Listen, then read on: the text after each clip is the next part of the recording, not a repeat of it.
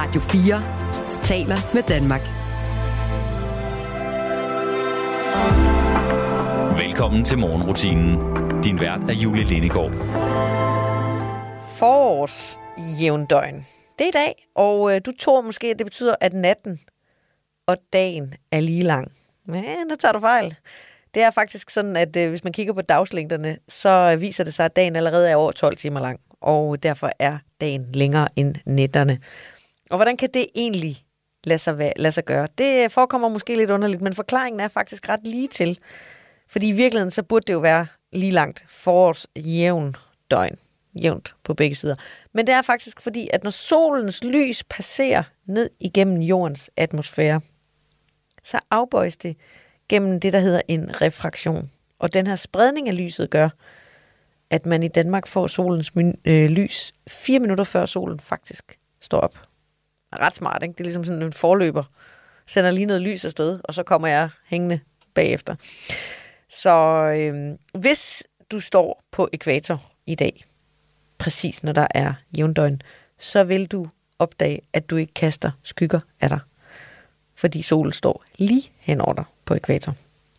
Og øh, for rigtig, rigtig mange, der symboliserer jævndøgn jo ægte startet, starten på foråret. Og for mange andre, der er det allerede 1. marts. Og jeg vil sige, jeg hylder gerne foråret en gang for meget. Og jeg var meget, meget glad for 1. marts, at vi endelig kom ud af vintermånederne. Men øhm, forårsjævndøgn, det kan helt sikkert også gøre en hel masse. Jeg har ikke nogen øh, store traditioner forbundet med forårsjævndøgn, men jeg kunne jo godt øh, overveje at opfinde nogen sådan en mandag. Det kunne være noget med at gå en lang tur og høre fuglene synge fra morgenstunden, åbne vinduet og glæde sig over, at øh, foråret kan høres. Det kan også være, at jeg bare fejrer forårsjævndøgn med en plade chokolade.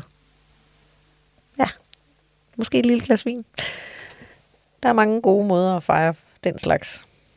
Det kunne være en fast tradition hver mandag at fejre mandagen med den slags. Men øh, forårsjævndøgn, det er altså i dag, og øh, morgenrutinen fejrer det hele morgen med både lidt øh, gode historier, noget øh, blandet musik, og så har jeg en gæst med i dag. Det er mandag, så vi skal selvfølgelig have fat i mandagstræneren. Anna Bogdanova, hun er vores faste mandagstræner, og øh, i dag skal vi tale om at komme i gang med at træne efter smerter. Det kan være smerter efter en operation, eller en øh, træningsskade, eller et øh, brud, eller måske bare træning efter træning. Du kender det der med, at du har trænet eller gået langt, og så har du fået mega ømme lår, eller ømme muskler. Hvor meget må man egentlig træne, og hvordan gør man? Og er det egentlig godt med alt den der ømhed i kroppen? Det er noget af det, som Anna hun øh, svarer på lidt senere på morgenen. Og øh, jeg er her frem til klokken 6, som alle andre hverdage her i marts. Så øh, jeg glæder mig til at øh, tage dig igennem den her time. Det første, vi skal, det er, at vi lige skal høre lidt øh, musik, og det er Troels Gustafsen med Knuste Hjerter.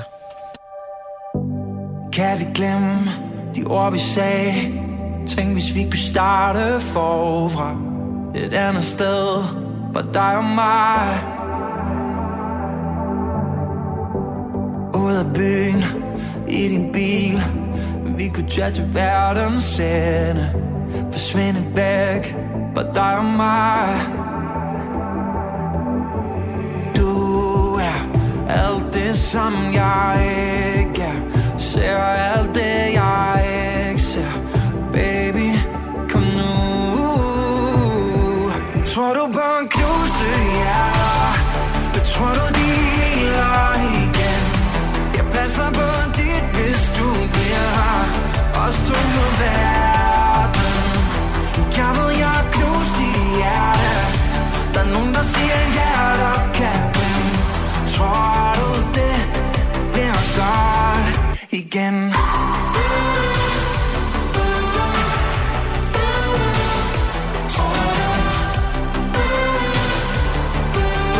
Tror du det bliver godt igen? Jeg kan se Du har grædt. Tænk hvis vi kunne dele smerten Det regner lidt dig og mig Ja, tag min hånd. Vi stikker af Langt over alle bjerge. Det er lige meget, hvor vi ender hen. Tror du på en knuste? Hjerte? Det tror du, de heler igen. Jeg passer på dit, hvis du bliver. Her Os to må være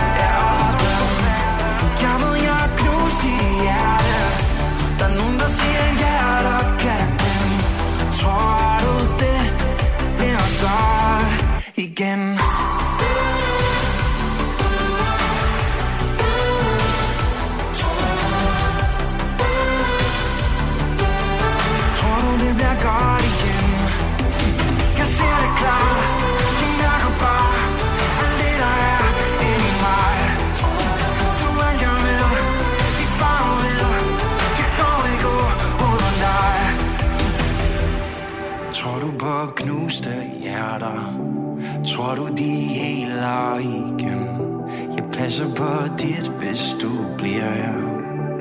Det er os to mod verden. Tror du på en knuste hjerte? Jeg. Tror du, de heler igen Jeg passer på dit, hvis du bliver her. Os to mod verden Det er os to mod verden Jeg ved, jeg har knust dit hjerte? Der er nogen, der siger Tror du, det bliver godt igen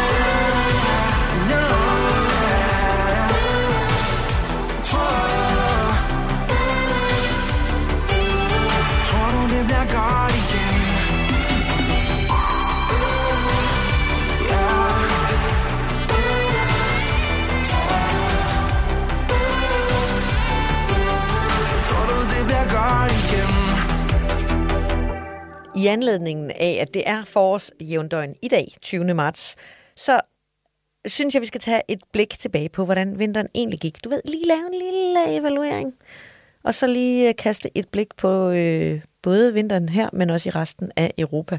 For vinteren i Europa skriver sig endnu en gang ind i den øh, klimatologiske historiebog. For ifølge EU's klimatjeneste, som hedder Copernicus, så øh, blev den nemlig 1,44 grader varmere end normalt i Europa. Den normale, det normale temperaturniveau henviser til sådan en samlet middeltemperatur for de tre vintermåneder i perioden fra 91 til 2020.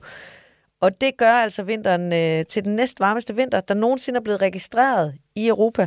Kun overgået af den ekstremt varme vinter, derfra mellem 19 og 20, der med længder er den varmeste, der er registreret i Europa nogensinde. Og det betyder altså, at der har været generelt har der øh, været varmere gennem hele vinteren over hele Europa, og særligt den nordlige del af Skandinavien, altså her hos os, og Østeuropa har haft øh, ekstremt varmt med en øh, temperaturafvielse på mellem 3 og 5 grader over normalen.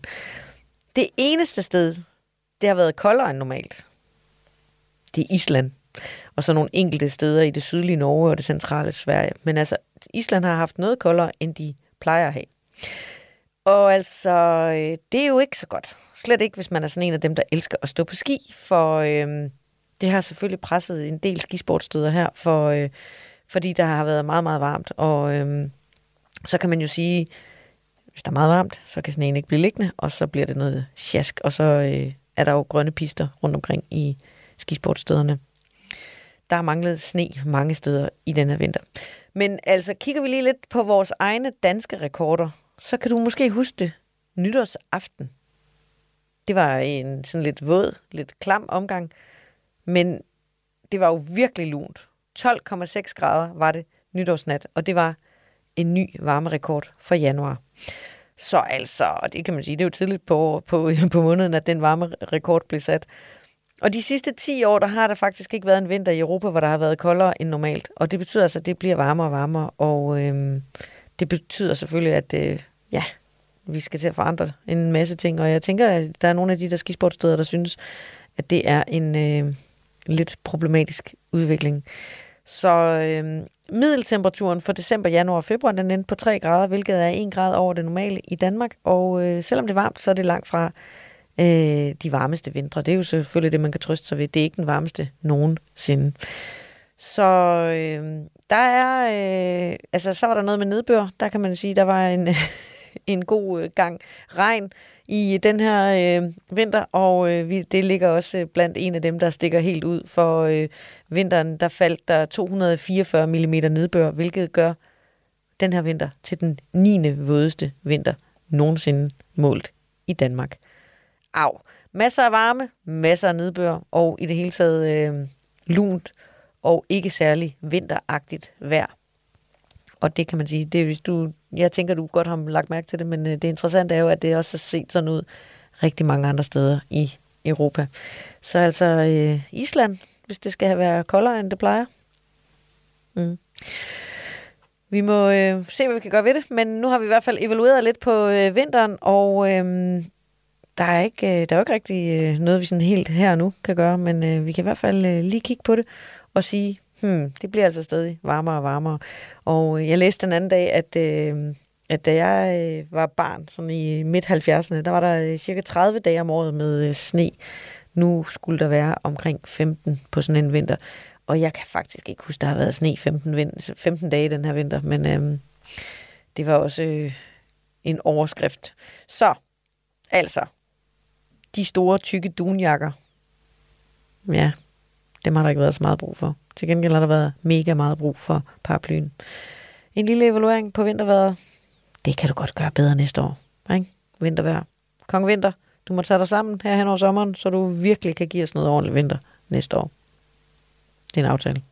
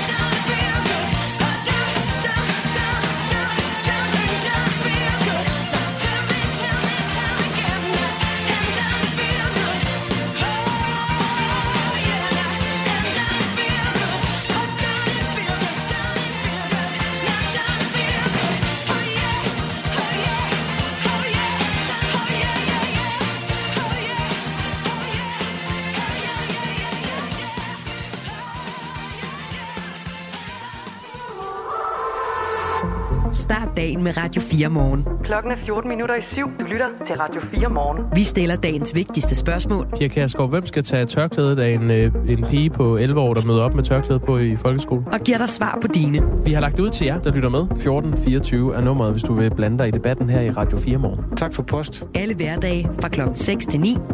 Radio 4 taler med Danmark.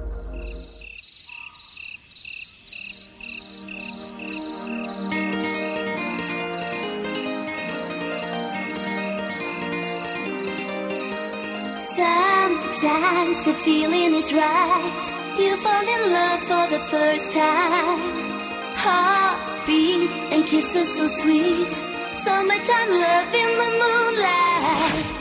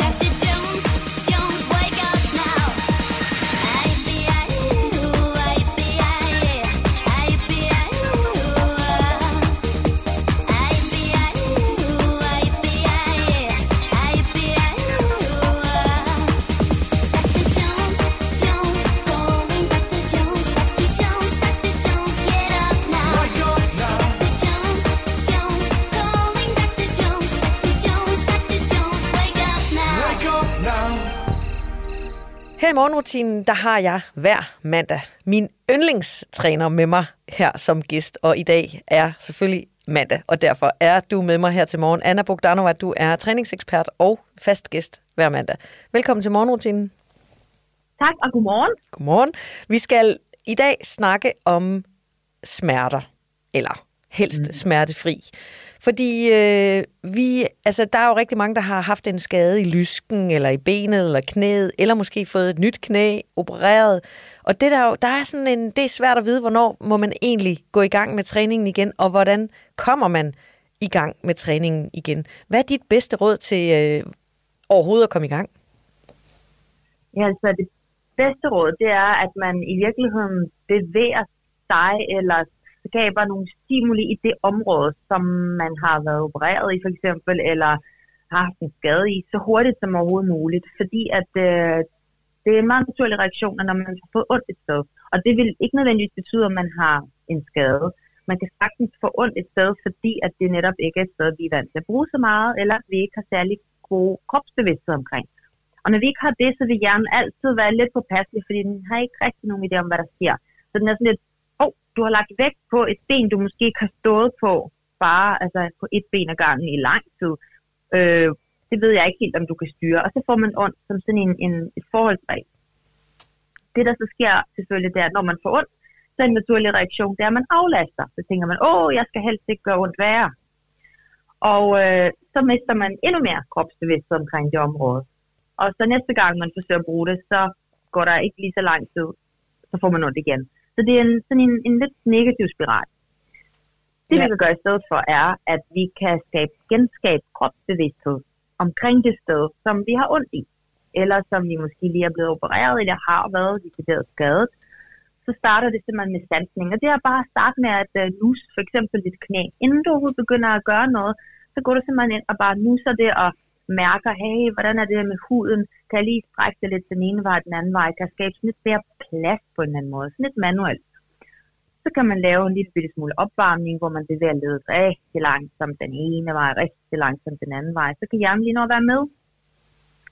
Og så, når vi så går i gang efter et stykke tid, hvor vi ikke har brugt den del af kroppen, øhm, eller hvad det nu er, altså for mit eget vedkommende er det faktisk luftveje, for jeg har astma. Og det betyder så, at øh, når jeg hver vinter får en eller anden form for en luftvejsinfektion, så går der faktisk ret lang tid, hvor jeg ikke rigtig helt gider at øh, lave noget som helst, hvor jeg udfordrer min luftvej. Øh, og når jeg går i gang igen, så kan det godt være meget, meget normalt, at jeg har glemt, øh, at jeg jo har brugt de der luftveje i tid. Og så gør jeg det bare det, jeg plejer. Det er, at cykle cykler min, øh, min øh, yngste i skole på ladcykel med fuld fart, fordi man er altid lidt forsinket, eller det er man ikke, men vi er. sådan lidt, ah, nu skal vi altså ud af døren, og så spurter man der er det en rigtig god idé at kende til sådan en gradvis øh, genopbygning, eller gradvis genoptræning, hvis man kan sige det. At man starter simpelthen i et langsommere tempo, og markant færre gentagelser, end man normalt ville. Uden at dømme sig selv for, ej, hvor det også dårligt, ej, hvor det også kommet bagud. Prøv at glemme det. Forkert de her tanker. Kapaciteten bliver lavere, når der er et eller andet, vi ikke har brugt, om det så er et greb ved hjernen, eller om det er vores knæ, eller om det er vores luftveje. Så det bedste, man kan gøre, det er at træne den her kapacitet meget, meget gradvist op igen inden for sin komfortzone. Så det bliver en succesoplevelse. Mm. Men, men det svære er jo det der med, at man, altså man kan sige, at hjernen strider nærmest imod, øh, når man er kommet i dårlig form, mm. eller man har været inaktiv, fordi man har haft en skade.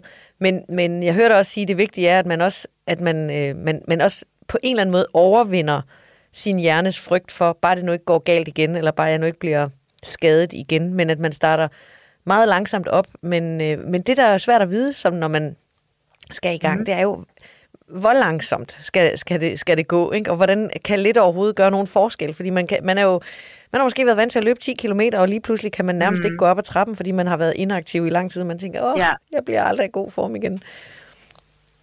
Nej, jeg tror bare, det er ekstremt vigtigt at vide, at det er jo sådan, kroppen fungerer bare efter en use it or lose it princip. Så det vil sige, at når der er noget, du ikke rigtig bruger, så vil den egentlig skrue ned for kapacitet, og det der er ingen grund til at bruge energi på. Øh, så det er, handler om at parkere de der tanker op, fordi man bliver jo sådan først, så finder man ud af, at man ikke kan det, man kunne. Og så begynder hele den der dialog med, at hvor er det også bare for dårligt. Ej, og man bliver mindet om, hvor dårlig man er, det gider man ikke, og man forsøger at undgå det. Men det værste, man kan gøre, det er den her undgåelsesadfærd, fordi den gør bare, at man egentlig aflaster og aflaster og aflaster, og det er aflastning, der er ligesom årsag til, at vores kapacitet bliver endnu dårligere, eller at vi øh, får mere ondt. Mm. Så vi er nødt til at stille nogle krav, men naturligt kommer de her tanker, fordi man jo ikke sådan helt ved, at man kan stole på sin krop. Kan det her knæ bære? Kan ryggen bære? Ej, tænk, hvis jeg gør det værst. Tænk, hvis jeg går i stykker. Og der er bare vigtigt at vide, at kroppen er sindssygt stærk. Men, men du har også en hjerne, der er sådan en overpylret mor, så derfor så handler det om at genvinde tilliden til, at kroppen kan bære gradvist, så det betyder, at hver gang du laver noget, skal være en succesoplevelse. Der skal du opleve, det har jeg mestret, det kunne jeg finde ud af. Og det betyder, at man skal være ret uambitiøs med sine, med sine målsætninger. Ja, så det er nogle gange også det, der spiller en et pus, at ens ambitioner løber af med en. Men er der ikke perioder, mm. hvor man faktisk bare skal hvile og holde sig i ro? Øhm, altså, hvis du har brækket et ben, så skal du selvfølgelig ikke støtte på det øh, lige med det samme. Men det skal man jo alligevel. Der er mere med i forskning, der viser, at det her med at bare hvile der er den her gamle model, der hedder RISE, uh, Rest, Ice, uh, Compress og Elevate. Uh, og man skulle sådan hvile, og så skulle man have is på. Man har fundet ud af, at det faktisk forsinker helingstiden. Så det, der er rigtig godt, det er at skabe ekstra blodgennemstrømning. Og det er sådan uh, mikromobilisere området. Og det betyder, lad os nu sige, at jeg har forstået en angst. Så begynder jeg stille og roligt, lige med det samme nærmest, at lave bitte, bitte små cirkler i ankler. Det er sådan nogle mikrocirkler kun én bevægelse. Lad os sige, at en ankel kan gå hele vejen rundt om uret. Der er fra, ja du ved, mm-hmm. 12 til 12. Ja. og så kan det godt være, at du går op i et niveau, der hedder at klokken er 1, og det er rundt omkring et-tallet, jeg laver små cirkler. Eller jeg går ned til tre-tallet, og lige rundt om tre-tallet laver jeg små cirkler. Det er så mikro. Men det går ind og skaber en aktivering, som øger helingstiden i virkeligheden. Så det er, sådan, øh, det er virkelig sådan, bruge det med omhu, men at bruge noget er mere omsorg, end at lade det helt være. Anna, vi skal tale mere om øh, muskelømhed, når vi øh, lige om et øjeblik er tilbage. Vi skal lige høre det her stykke musik først.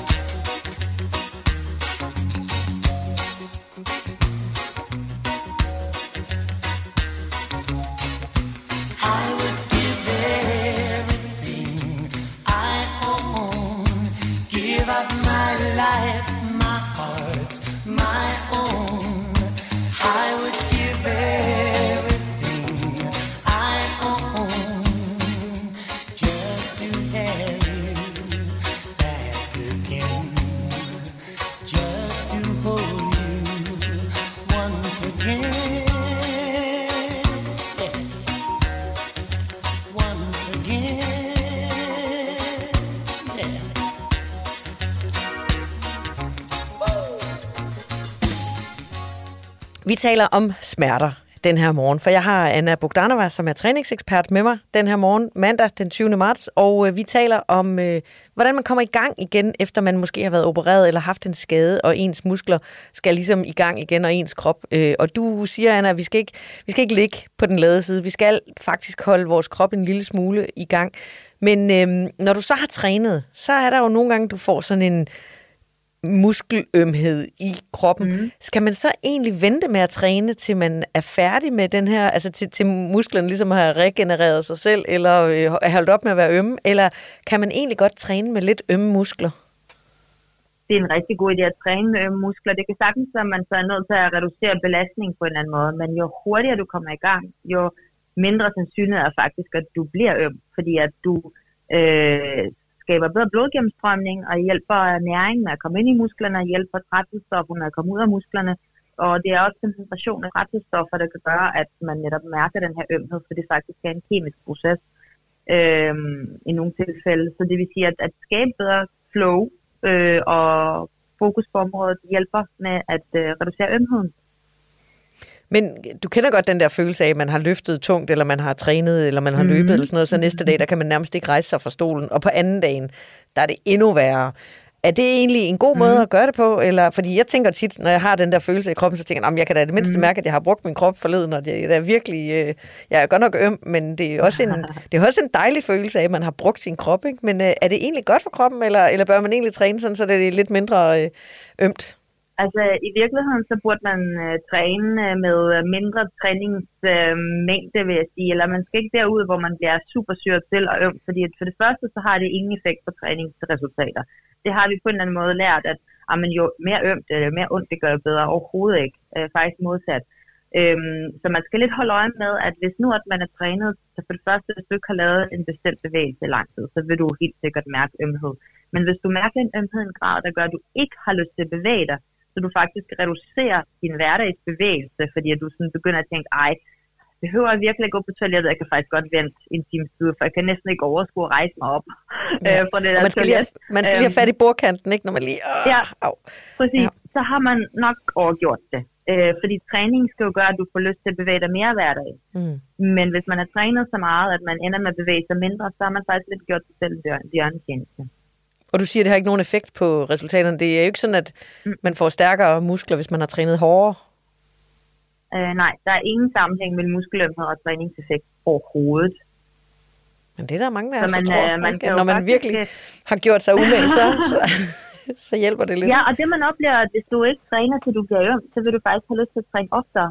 Og du vil faktisk ende med at uh, mærke, at du bliver stærkere, fordi der, der, der, um, der sker ikke rigtig så meget læring når man uh, træner til uddannelse. Så det vil sige, at man bliver ikke rigtig bedre til øvelserne, man bliver ikke rigtig bedre til at huske at lave dem, man bliver heller ikke rigtig bedre til at, hvad skal man sige, øh, øh, til at, man bliver ikke stærkere nødvendigvis af det. Så at træne, sådan, så man holder sig fra udmattelse, man heller har fokus på høj kvalitet og sådan, power i øvelserne og fokus, det har en langt større betydning for træningseffekt. Og det betyder også, at man faktisk øh, ikke bliver hæmmet i, i sin bevægelse til hverdag, hvilket uh, overall gør, at man faktisk bliver mere fysisk aktiv. Det er en vigtig pointe, som jeg tror, rigtig mange af os har øh, overhørt eller overset. For øh, jeg tror, at de rigtig, rigtig mange løber øh, så langt, at de bliver ret udmattet, eller løfter så tungt, at de kan mærke syren i, øh, i, i lårene eller i armene. Ikke? Så, mm. Men øh, når vi nu snakker om det her med, altså det vil sige, hvis man nu har overtrænet, eller trænet så meget, mm. at man mhm. har fået den her ømhed i musklerne. Skal man så, øh, øh, altså skal man så, så skal man skrue lidt ned for træningen det næste stykke tid, og, og vil det så udligne sig over tid, eller bliver man ved med at blive øm, hvis man løfter meget? Nej, overhovedet ikke. Altså det er, hvis man uh, træner regelmæssigt, så vil man holde op med at være øm. Uh, det er klart, at hvis man bliver ved med at være øm, uh, så kan det faktisk også godt være, fordi man simpelthen ikke, uh, ikke spiser nok mad øh, så kan det være en resultat af, at man på en eller anden måde sådan har en inflammationsproces i musklerne, som man gerne vil have efter træning, fordi det er den, der stimulerer genopbygning af musklerne i en stærkere version. Men hvis man ligesom kan mærke, at det nærmest brænder i musklerne, som der er nogen, der gør, så er erfaringsmæssigt, så ved det simpelthen, fordi at de ikke får spist nok mad. Og også måske mangler nogle gode, hurtige kulhydrater. Så en god havrebrød med noget øh, honning og en banan og et stykke æg til træning, så man faktisk opdager, at man ikke bliver så øm dagen efter. Det er god råd, som vi nu har givet videre her i morgenrutinen. Tak fordi du var med os og øh, både fortalte os lidt om, hvordan man kommer i gang igen, hvis man har været skadet, men også hvordan man holder træningen ved lige, så man ikke bliver helt smadret efter, den, efter hver enkelt træning. Tusind tak, Anna, fordi du var med her i Velkommen. morgenrutinen.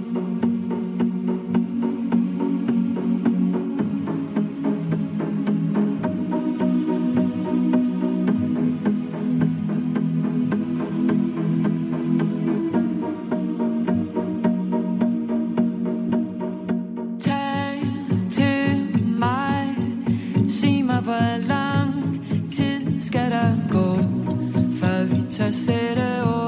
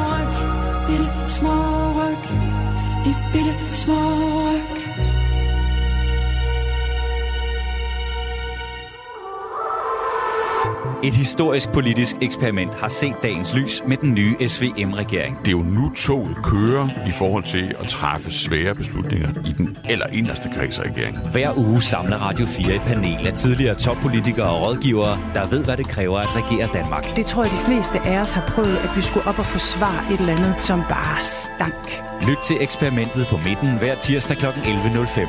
Radio 4 taler med Danmark.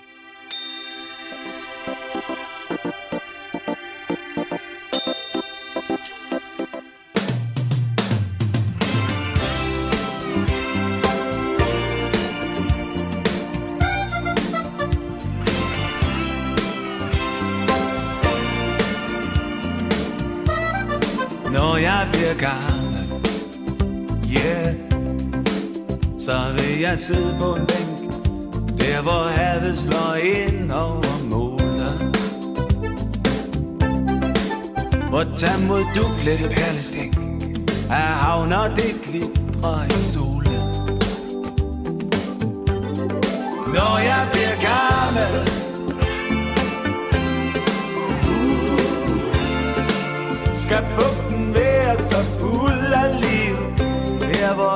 Havet slår ind du kan fange det lige så let Som en dreng med et net på en bambuspil. Når jeg bliver gammel yeah, Så vil jeg sidde på en bænk Der hvor havet slår ind over målet. Og spise mandler med møntestik og æbler med lomkniv i Når jeg bliver gammel,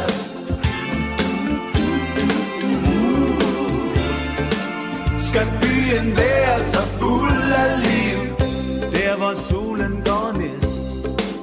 For intet liv gemmes væk, for at forsvinde helt alene med sin ensomhed.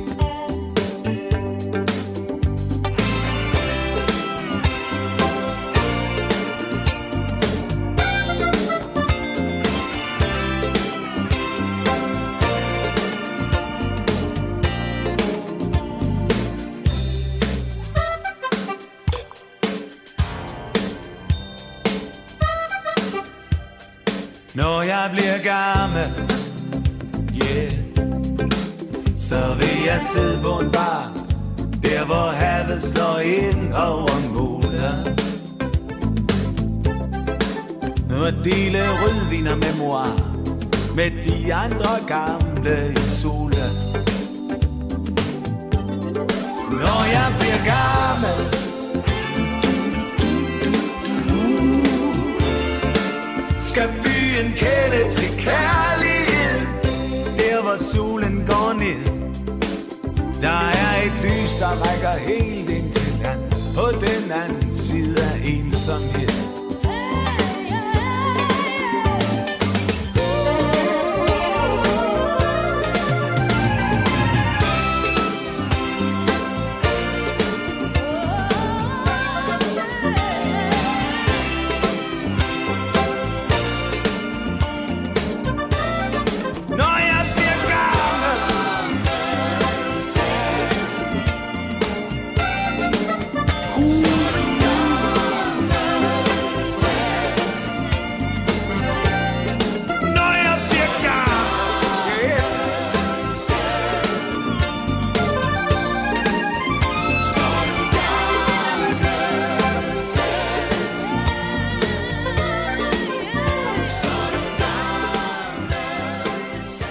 Tina Dikov først med bitte små ryg her i morgenrutinen, og her var det jo selvfølgelig Knacks med en gammel klassiker, når jeg bliver gammel. Du lytter til øh, morgenrutinen på den her mandag, hvor øh, jeg er din vært frem til klokken 6. Jeg hedder Julie Lindegård, og jeg har øh, nyt fra NASA. For øh, de har opdaget en øh, asteroide, der er på vej mod jorden, ish, agtigt. Den befinder sig lige nu 18 millioner kilometer fra jorden. Men de har lige fået øje på den ved NASA. Og øh, hvis den fortsætter med den kurs, den har nu, så rammer den jorden i 2046. Jeg siger det bare. Du har set masser af film om den slags, og øh, det er dejligt at vide, at NASA holder øje med, om der er nogen, der er i gang med at have retning eller kurs direkte mod jorden. Den her asteroide, den har fået navnet 2023 DV og er 50 meter i diameter, hvilket svarer til sådan noget målene på et øh, svømmebassin. Og den bevæger sig med 25 km i sekundet. Og det betyder altså, når den er 18 millioner kilometer fra jorden, at den rammer 2046. Jeg har ikke regnet det øh, regnestykke efter. Det er, en, øh, det er et regnestykke, jeg har fundet på videnskab.dk, og det er også dem, der bringer den her historie. Det der er, inden du begynder at øhm, pakke sydfrugterne og tænke 2046, hvor skal vi så tage hen, så vil jeg lige sige, det er med ret stor usikkerhed endnu. Det er øh, CNN, der har historien sammen med videnskab.dk, og som fortæller om den her asteroide, som er måske på vej mod øh, jorden. Og øh, asteroider er jo sådan nogle klippestykker af metal, mineraler og sten, som findes forskellige slags, øh, og som øh, NASA holder øje med, fordi der er risiko for, at de kan ramme jorden. Altså, øh, risikoen for, at den her asteroide rammer jorden, er 1 til 625. Og samtidig så siger de også, at det her tal det er forbundet med ekstrem stor usikkerhed. Så jeg vil faktisk tolke det som, at NASA ved ikke, om den her asteroide er på vej mod jorden. Men det kunne den være. Og derfor holder de øje med den. Og det er jo egentlig meget betryggende, at der er andre folk, der øh, holder øje med den slags, så man ikke selv skal bekymre sig om det. Og jeg vil også øh, våge den påstand, at du behøver ikke at begynde at pakke eller ligge vågen om natten frem til 2046. Fordi NASA gør jo mere end bare holde øje. I 2022, der gennemførte de det, de kalder DART-missionen, hvor de øh, med vilje styrede en rumsonde direkte ind i en anden asteroide, for simpelthen at undersøge, om de kunne afværge en mulig katastrofe. Altså, så altså, de holder øje, de der øh, NASA-folk, og hvis de ser noget, hvor de tænker, oh, det der det er ikke godt, så har de faktisk også et værktøj, som øh, kan hjælpe med at holde øh, asteroider væk fra øh, jorden. Så øh, det er jo meget fedt at vide, at øh, der er nogen, der sidder og holder øje med den slags for os øh, andre, så vi kan leve vores små, hyggelige liv her på jorden, uden at være alt for bekymret for trusler fra det ydre rum. Det tænker jeg der egentlig er en ret god nyhed på sådan en jævndøgns mandag.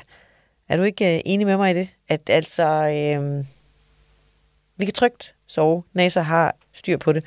Og det øh, gør mig i hvert fald øh, glad og tryg. Men alligevel, så synes jeg, det er meget interessant, at de øh, melder ud, at der er en asteroide, der måske er på vej. Og jeg tænker nogle gange sådan, hvorfor må de fortælle den slags? Altså, med en sandsynlighed på 1 til 625 for, at den rammer jorden. Og samtidig tilføjer, at det tal er også forbundet med ekstremt stor usikkerhed. Og så er det jo, man ikke kan lade være med at tænke, hvorfor er det så, vi skal vide det, hvis usikkerheden er så stor? Måske skulle I vente med at fortælle os om det, indtil I ved lidt mere om det. Mm. Altså, det er selvfølgelig noget med, at man skal være beredt og øh, på øh, at holde øje med det, og når man så, når, jo tættere den kommer på jorden, og øh, jo, jo nemmere er det jo selvfølgelig at beregne, men, øh, men med tiden, der vil usikkerheden falde, og øh, så er det så, at de også siger, at vi har jo også det her system, der kan håndtere det. Jeg tænker, der er politik og økonomi og alt muligt andet rundt ind i den, øh, i den beslutning om at fortælle lige nøjagtigt, at den her asteroide er på vej mod jorden. Men morgenrutinen er jo service for dig, der lytter med. Der er øh, små historier, store historier, og i det hele taget fokus på historier, som du kan tage med dig ud i dagen. Og den her asteroide, som nu hedder 2023 DW, den øh, historie kan du nu tage med dig og øh, viderebringe. Vi ved, at den er på vej. Den rammer måske, måske ikke, jorden i 2046, og NASA holder øje med den.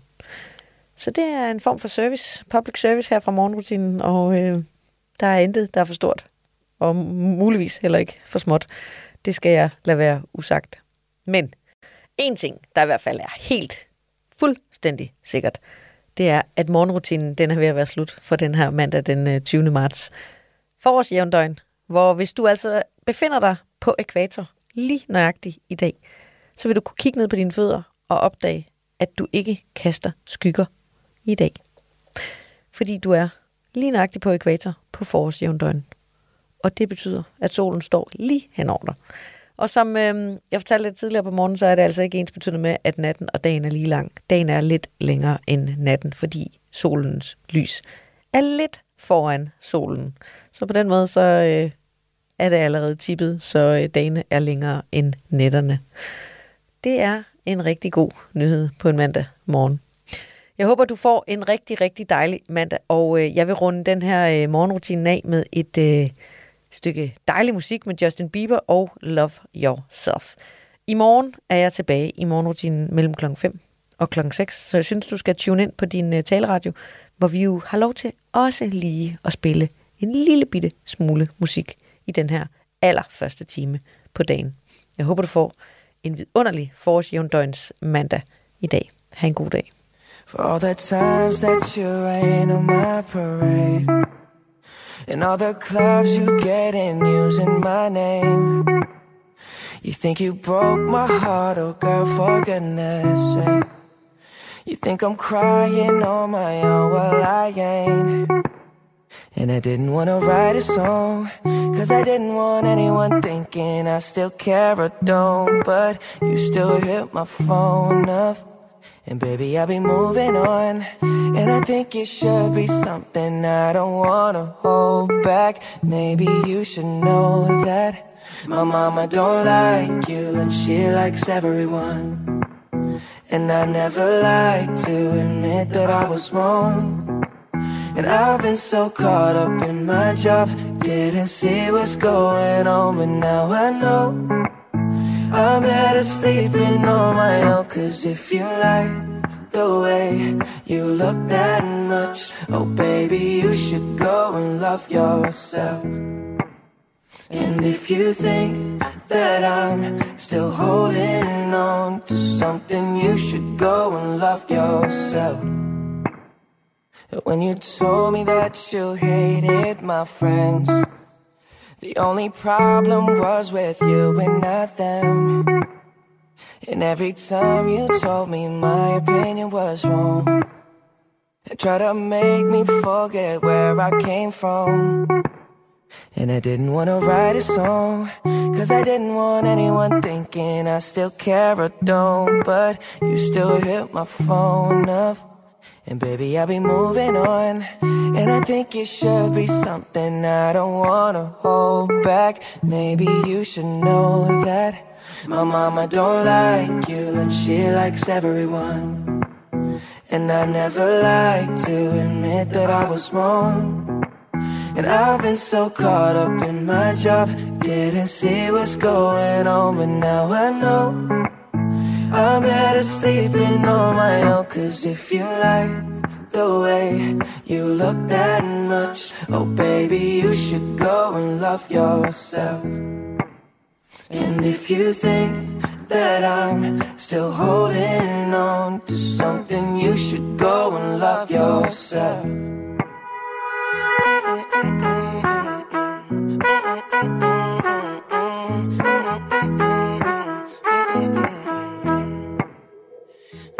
For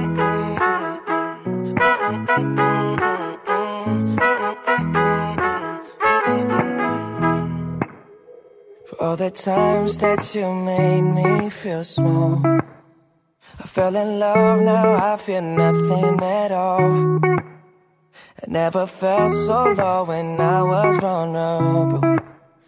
Was I a fool to let you break down my walls? Cause if you like the way you look that much, oh baby, you should go and love yourself. And if you think that I'm still holding on to something, you should go and love yourself. Cause if you like the way you look that much, oh baby, you should go and love yourself. And if you think that I'm still holding on to something, you should go and love yourself.